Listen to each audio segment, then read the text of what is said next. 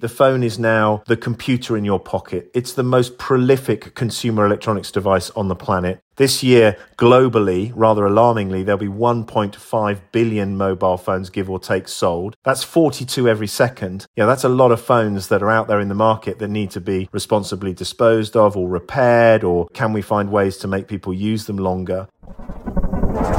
Welcome to Restart Radio. I'm Dave Pickering, and I make a monthly podcast for the Restart Project. The Restart Project is a London based charity and social enterprise whose mission is to spark reflection and change in our relationship with gadgets. In this month's episode of the Restart Project podcast, I spoke to Ben Wood, the founder of the Mobile Phone Museum and chief analyst at CCS Insight. From bricks to clamshells, he tells us about some of the funkier and stranger phones in the collection and shares his favourite examples of mobile phone design. We also discuss some of the most promising trends coming out of CCS Insights consumer studies that point towards rapidly increasing support for repairability and extended lifespans of connected electronics.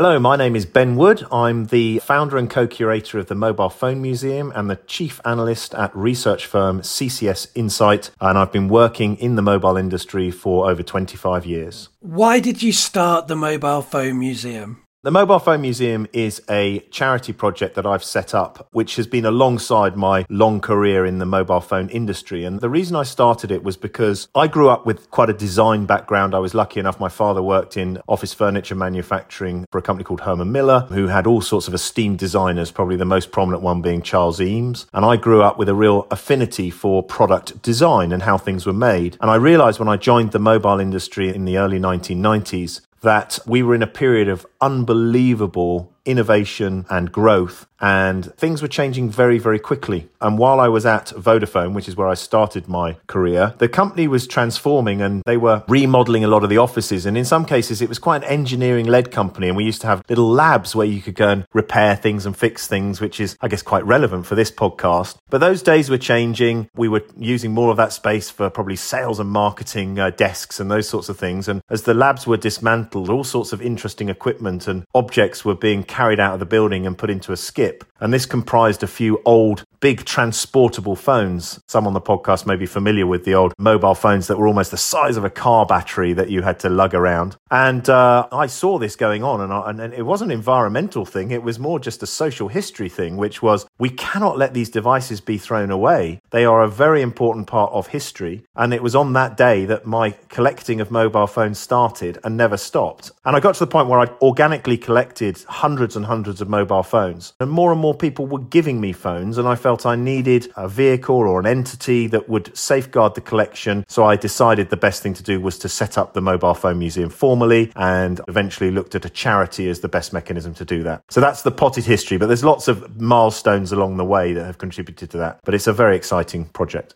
Yeah, and I feel like it's, a shame for listeners that this is an audio medium because, you know, I'm looking at you, you're recording your side of the conversation on your mobile phone, but you've also got a big version of a mobile phone behind you. How many phones are in the collection in the mobile phone museum? Which one's your favourite and which one is the most unusual? Well, what a fantastic question and one I get asked a lot. So, for anyone interested in looking at how many phones we've got, you can go to mobilephonemuseum.com and we have a counter on the front page. And today it is saying that in terms of unique devices logged in our archive, we now have 2,374. In total, we have well over 5,000, but that includes duplicates. We feel it's very important to keep those unique devices. In terms of favorite phone, my heart is certainly with some of the early Nokia phones. And I think the Nokia 2110, which was my first phone, which was one of the first very functional GSM phones, has a special place in my heart. And another one that I'm very fond of is the Motorola V70, which was almost like a piece of jewelry. Funnily enough, you could wear it around your neck. But there's so many devices, it's very hard to pick one in particular as a favorite. But if you pin me down, probably the Nokia 2110. One particular product line, which is fascinating, was from the German company Siemens, who set up a fashion brand called Xelibri. And they released phones along the similar lines to the fashion industry. So they'd have a spring collection and an autumn collection. They only ever managed two collections, four in the spring and four in the autumn. And those devices are really curious products, a whole weird and wonderful range of devices that could be worn around your neck, clipped onto your products, very much fashion led. The venture proved to be unsuccessful, but it was hugely pioneering. There's some other devices in there that mean a lot to me. The luxury devices from a company called Vertu, which is a really interesting story. It was a fashion led high end luxury division of Nokia, which jumped on the idea that phones could be like Swiss watches and people would pay a lot of money to have a very unique device with the finest materials. And another one, which is hugely important, is a model that we had made for the launch of the Mobile Phone Museum in November 2021, which was a model of the Ericsson phone used by by Pierce Brosnan in the James Bond film Tomorrow Never Dies, which, if you remember that film, he drove a BMW 7 Series from the back seat of the car and he had other things like a stun gun on it. And we have a fully functional model in terms of all of the mechanics, which actually was never made for the film because manufacturing techniques at that point meant that they were made out of wood or metal or whatever. Whereas now, with the ability to print designs and the ability to generate designs using computer aided design, the company, the partners that we worked with to deliver that we were able to create a model with all of the functions working, which was amazing. That's fascinating. Technology manufacturers often try to market their products by playing up the innovation angle. Is this still true, or has innovation slowed down in recent years and become more of a marketing tactic? You hit on something really important. The, the honest truth at the moment is phones have got pretty boring since Steve Jobs walks onto the stage in San Francisco in January 2007 and pulled the iPhone out of his pocket. And that really established this dominant design of the black rectangle with a touch screen and a camera on the back. And that's the world that we've lived in. So for me, the kind of Cambrian explosion of innovation was that period from 1985 through to 2007, 2008, where we saw a weird weird and wonderful eclectic mix of design diversity, moving from candy bar phones to flip phones to sliders to rotating devices, phones that look like camcorders. There really was an incredible amount going on. And the only glimmer of hope right now is the growing number of flexible display devices. So we're seeing a growing range of products with folding displays. You know, harking back to the old days of the clamshell phones with flexible displays where you can take that phone form factor we have today and fold it in half. Or alternatively, now devices from companies like Samsung where you can take a phone and you can open it out. So you have a phone first and foremost, but then a mini tablet like an iPad mini in your hand as well. There is innovation, but it's much more incremental these days. So we don't see those big step changes in terms of better screens, better cameras, better memory, those sorts of things. That's somewhat slowed down, unfortunately, in the world of phones. Right, yeah. Now it's more about like if it's a different color or things like that, which don't necessarily have anything to do with performance or functionality.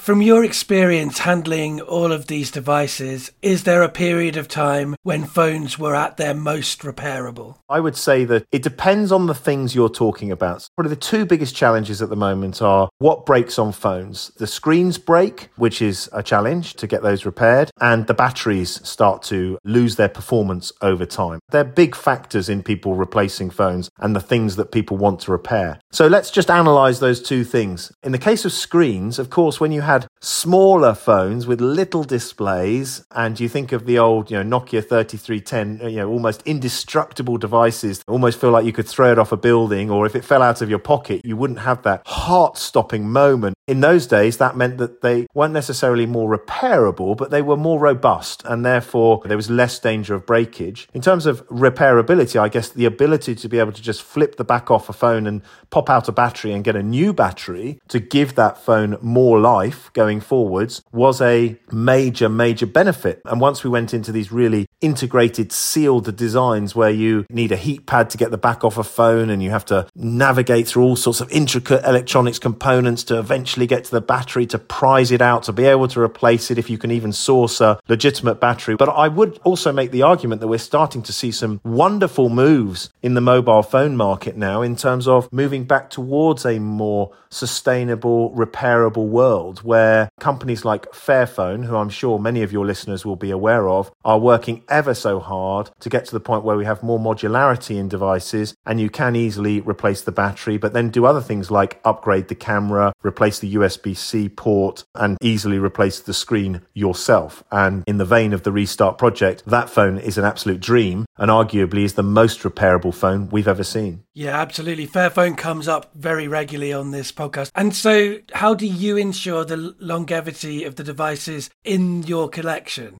Are maintenance and repair a part of routine work that you're doing for the Mobile Phone Museum? When you've got old artifacts, they do deteriorate. So, the single biggest challenge we have at the Mobile Phone Museum is the batteries. The really early nickel metal hydride and nickel cadmium batteries are prone to leaking. And if the batteries leak, they can do untold damage to the devices themselves. The later lithium ion batteries are prone to, in some cases, kind of expand and pop, and that can damage the integrity of the device. But storing the devices is a challenge as well, because when you've got thousands of devices with lithium ion batteries, it's not something you can just keep in your garage or put them in a big yellow storage facility or whatever. You need to have professional storage. And we're very lucky to be working with a company called Genuine Solutions, who are one of our supporters who provide specialist storage for the phones. In terms of repair and maintenance, the Mobile Phone Museum is very much orientated around the physical physical design of the phones rather than having thousands of phones that all still work. Because when we conceived the project, we felt that that was almost unrealistic. You know, being able to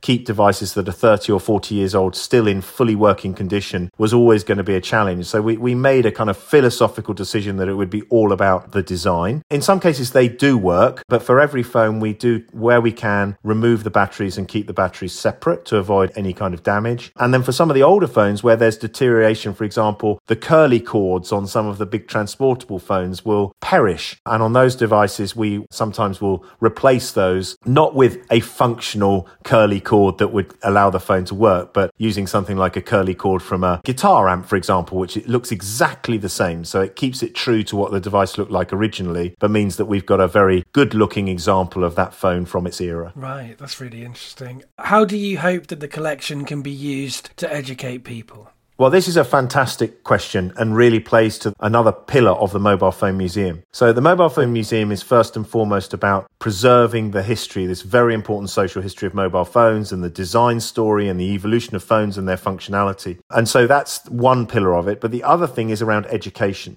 So, to apply to be a charity, and we're a fully registered charity with the Charity Commission here in the UK, we had two pillars it was safeguarding social history and education. And for education, there's the obvious one of providing access to all of these devices online, giving people access to high quality pictures so they can look and reminisce about the devices, and trying to write up the story of those devices. And not just it had this camera and this spec and this battery, more what was the story behind the device? Why was it conceived like this? What went well? What didn't work? Who were the individuals who were involved in that? And there's some great examples on the website. For example, the Motorola StarTAC Rainbow device, where we've got a really great story of these colored plastics which were left over from a different phone project and a group of engineers saying, hey, we could make a really cool phone with all different rainbow colors along the lines of the uh, Polo Harlequin from Volkswagen. And then also going into schools. So we hope that the Mobile Phone Museum collection can inspire the next generation of designers and engineers, particularly amongst women and girls, with regards to trying to getting them more interested in technology and also celebrating the amazing technology breakthroughs that occurred here in the UK. Vodafone, our lead sponsor for the Mobile Phone Museum, was the pioneer. They made the first public mobile phone call in January 1985. We saw all sorts of companies like ARM, who developed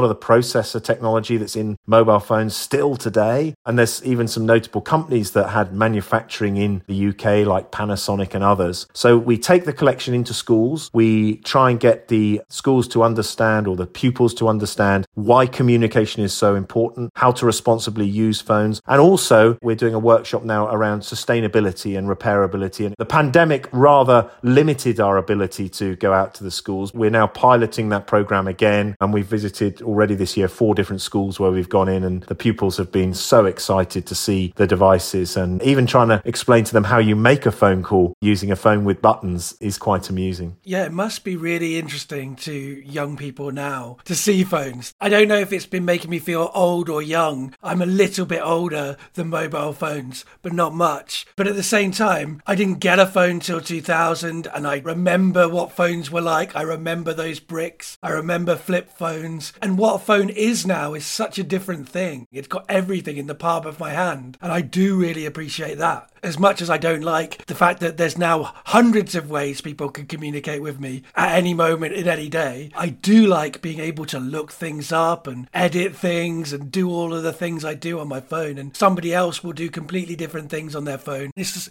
really interesting to think that young people come into these early phones. It's almost like kind of looking at dinosaur bones. It must be very strange. And I think we've very much transitioned and we moved from this kind of voice interaction with a phone to a visual interaction with a phone. It moved from being at your ear to something you looked at. And now we have a whole generation of users who never ever make a phone call. The phone is now the computer in your pocket. It's the most prolific consumer electronics device on the planet. This year, globally, rather alarmingly, there'll be 1.5 billion mobile phones, give or take, sold. That's 42 every second. That's a lot of phones that are out there in the market that need to be responsibly disposed of or repaired, or can we find ways to make people use them longer? But equally, they're providing huge utility, and almost not having a phone now will almost kind of reinforce this terrible digital divide that we're starting to see, you know, particularly during the pandemic, where if you went to a restaurant, you couldn't order because you needed scan the QR code, or you couldn't pay because there was an expectation that you would use contactless. So the phone is an integral part of society on numerous levels today, which is fascinating and such a quick evolution as well.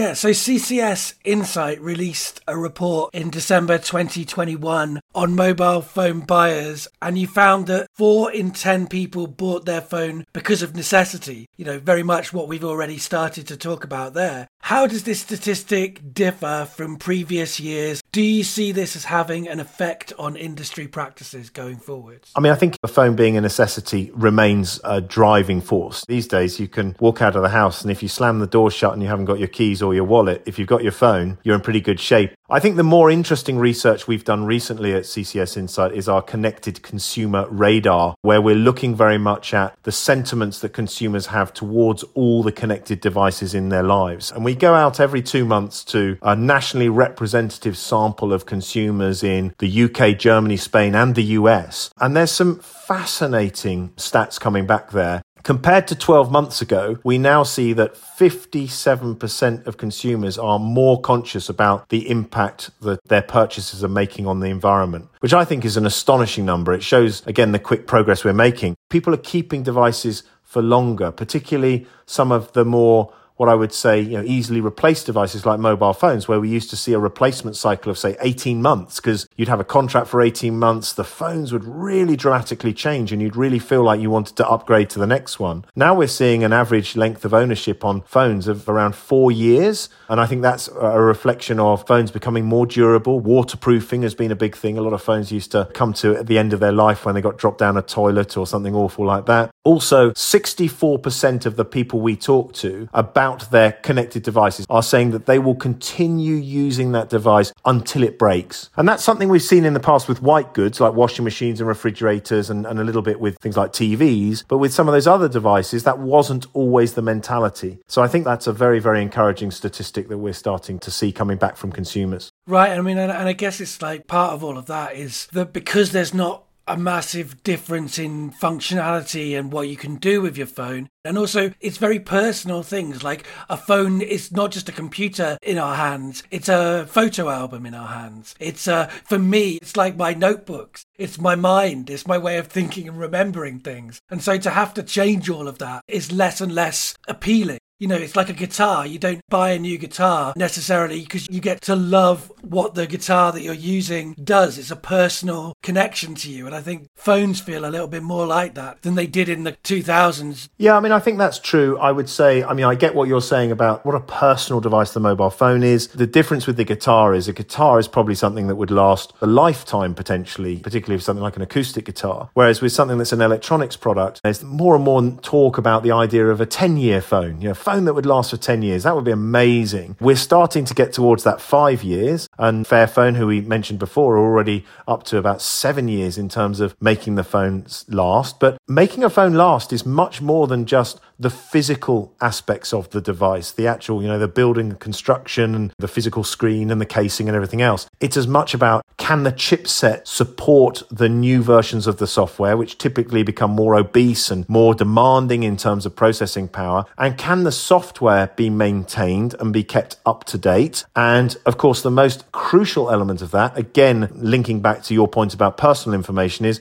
can you get the security updates onto the device? And right now, it's very, very encouraging to see phone manufacturers starting to say that they will support updates for at least four years in many cases of those software patches and security updates. Apple regularly now support five generations of iPhone going back. And that's also hugely important for that more circular economy of secondhand devices. And that's an area where we're also seeing some tremendous progress. So if I go back to our connected consumer radar survey, 45% of people we spoke to across those four countries said that they would now consider using a second hand device. It was over 50% for people in the 16 to 34 year old age group. So they're certainly more motivated to look at second hand devices, which I think is just a phenomenal statistic. Yeah. So do you see a shift in general in the way that people view their technology? As you've touched on, consumers seem to be becoming more environmentally conscious. What are the ways in which that's happening? Well, repairability is massively important. Again, we've touched on that already, but let me give you another fantastic stat. 74% of the consumers we spoke to would be interested in repairing a device in the future if they could do it at a reasonable cost. We asked a sub question on that, which was, why do you want to do that? A lot of people just said, well, it's just a good thing to do. But 34% of people said it was specifically to help the environment. But repairability is becoming a major factor. And of course, that is going to dictate and require design changes to make those devices easier to repair. And your fantastic campaign for the right to repair, which we're starting to see, you know, legislation and regulatory interest around the world that's driving that forward is, is hugely, hugely positive. And then, of course, devices that last longer is important. We've touched on that on the software, but it's the whole design philosophy around a device, making sure that you have that ongoing support. And around half of the consumers we spoke to cited that as the single biggest thing that phone manufacturers could do to help with the environment. And then they said more energy efficient devices. So that was interesting. About 38% of people said that. And easier repairs came up again in terms of around 35% of people said they want devices that are easy to repair repair because they feel that would help the environment. So some really good forward momentum. Right. There's like a double thing, isn't there, with repairability? It's environmental and it's also financial. Yes. Earlier this year, you shared CCS Insights' fear that the desire for more prolonged use and repairability will fall on deaf ears as the electronics industry doesn't have a big vested interest in prolonging its product life cycles, nor is it particularly beneficial to them to make their products more repairable at present. How can the industry be convinced that this issue is bigger than their profits? That's the big question, isn't it? And I, I, would stand by my observations on that insofar as when you look at that amazing number of phones that will be sold this year, that stat I gave you earlier of 1.5 billion mobile phones, that's a huge economy on its own. And of course, for any big phone maker, their business is predicated on selling you a phone, getting a margin on that phone, and then hoping you'll come back and you'll buy another one. So, what can be done about that? Well, there's a number of different dimensions to it. One of the things is it may well be that in some markets there is a desire to have the latest and greatest, but what you've got to make sure is that the devices that get abandoned are reused.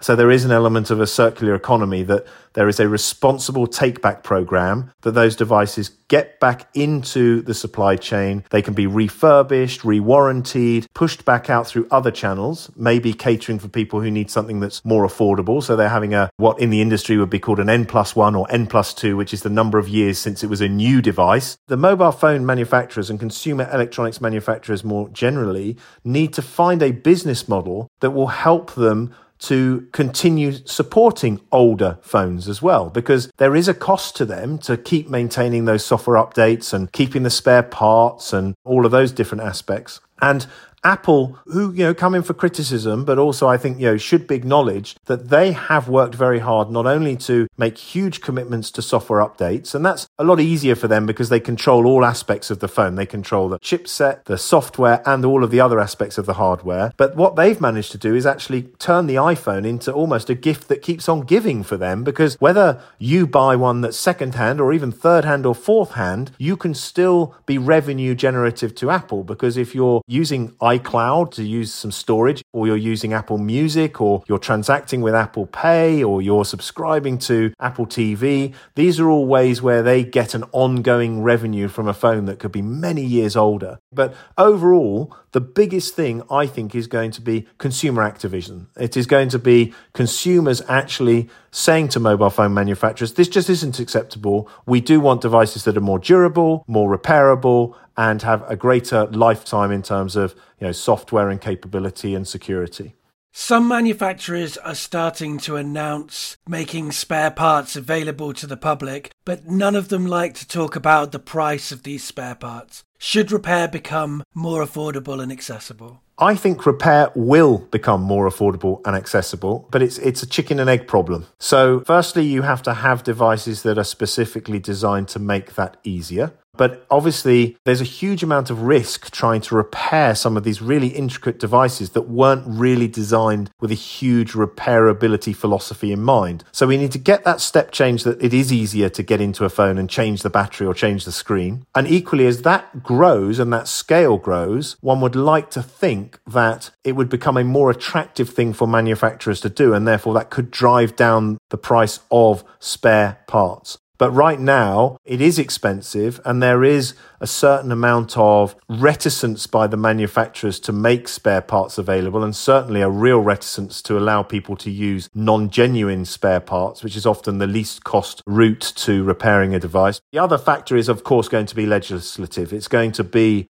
regulators and legislators mandating repairability and the efforts around the right to repair movement has seen this starting to happen, whether it's the US administration or particularly the European Union, who have been extremely proactive in trying to support this. And I think that we are seeing some genuine progress. Even the harmonization around charging ports, for example, where we're seeing a growing number of devices with a USB C port, and even, you know, some speculation in recent weeks that Apple might go in that direction as well. Wouldn't that be a wonderful thing if we could have one universal charging port uh, on devices in terms of sustainability and longevity of devices? Right, and convenience. Customers of all mobile phones will be happier if they can swap their charging options with each other across different companies. And so I guess that that's sort of touching on this, but are, are there any trends or changes in phone design development that make you hopeful about repairability in the future? Absolutely. We see the flag bearers with Fairphone, but we're starting to see some other initiatives. So Samsung have made announcements with both the Orange Group in France and T-Mobile in Germany, which are both global telecoms players. They're going to start working with them to offer more sustainable, more repairable devices. And that will mean more modular devices as well, particularly the ability to easily access and replace the battery, which is a key one. We're seeing companies like HMD Global, who use the Nokia brand now, who are firmly committed to more durable devices, which means, you know, hopefully they will last longer and uh, more regular updates with regards to software. So those are steps that we're seeing, which I think are hugely encouraging with regards to making phones more repairable and making that vision of devices that can be used for longer and really relied upon, given how important they are in people's lives, a reality. One dimension we didn't talk about, but I think is very interesting on mobile phones, is the impact they're going to have on our health. Not the paranoia about new technologies and 5G and those sorts of things, but more about the positive impact that devices are going to have on our health. And I think that the ongoing monitoring of people, you look at some of the wearable devices we have now, which could detect if you've got a problem with your heart, something like atrial fibrillation, or help diabetics, which we're not at that stage yet, but the idea of being able to help a diabetic measure their bloods and make sure that their insulin levels are correct. I think technology technology is going to have a big positive impact in that area. And that's just another dimension of where I think connected technology manufacturers need to work harder to make sure that phones act more as a force for good. That's an area that I'm watching with great interest. And then the other thing would be you alluded to what does the future hold? And I think for me, specifically going back to mobile phones, I do think that we are moving towards an interesting period of more design diversity as people experiment with flexible display technology. But of course, with that comes the juxtaposition of those devices are unlikely to last as long right now and will be very, very difficult to repair. So much as as a technologist, I'm excited about them. You know, maybe more of the efforts from companies like Fairphone are some of the most exciting trends and also some of these consumer trends I've shared with you where consumers are much more conscious about the environment, are going to lobby major manufacturers of all types of devices to take a more responsible approach. It is so encouraging to hear that consumer trends across the global north are pointing towards a growing call for sustainability and the ability for us to be able to repair our devices. It does seem that as pressure grows and more people join the movement towards the right to repair, it will eventually be impossible for the industry not to act. It is also great that Ben can use the collection to remind us that repairable and long lasting phones are possible and, in fact, were at one point the norm.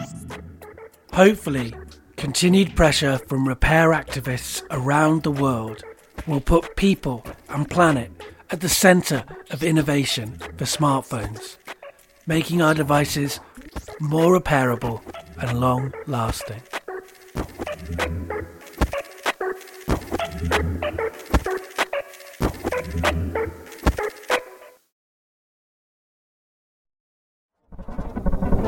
Restart Radio is a show aired on Resonance 104.4 FM and a monthly podcast uploaded to the Restart Project website and found wherever you get your podcasts. As with all episodes of Restart Radio, we'll include links with background information to all of the issues and stories discussed over at the Restart Project where we've also set up a fundraiser. So if you've enjoyed this episode, do make sure that you donate there to help to fund the future of the podcast. The music that you've heard in today's episode was made with lasers and repurposed electronics and is a collaboration between Opto Noise and Cassini Sound. And big thanks to Restart's communications producer Holly, who does the research and the planning for the podcast. And now it's time to pack up the equipment and say goodbye to each other. Goodbye, everybody.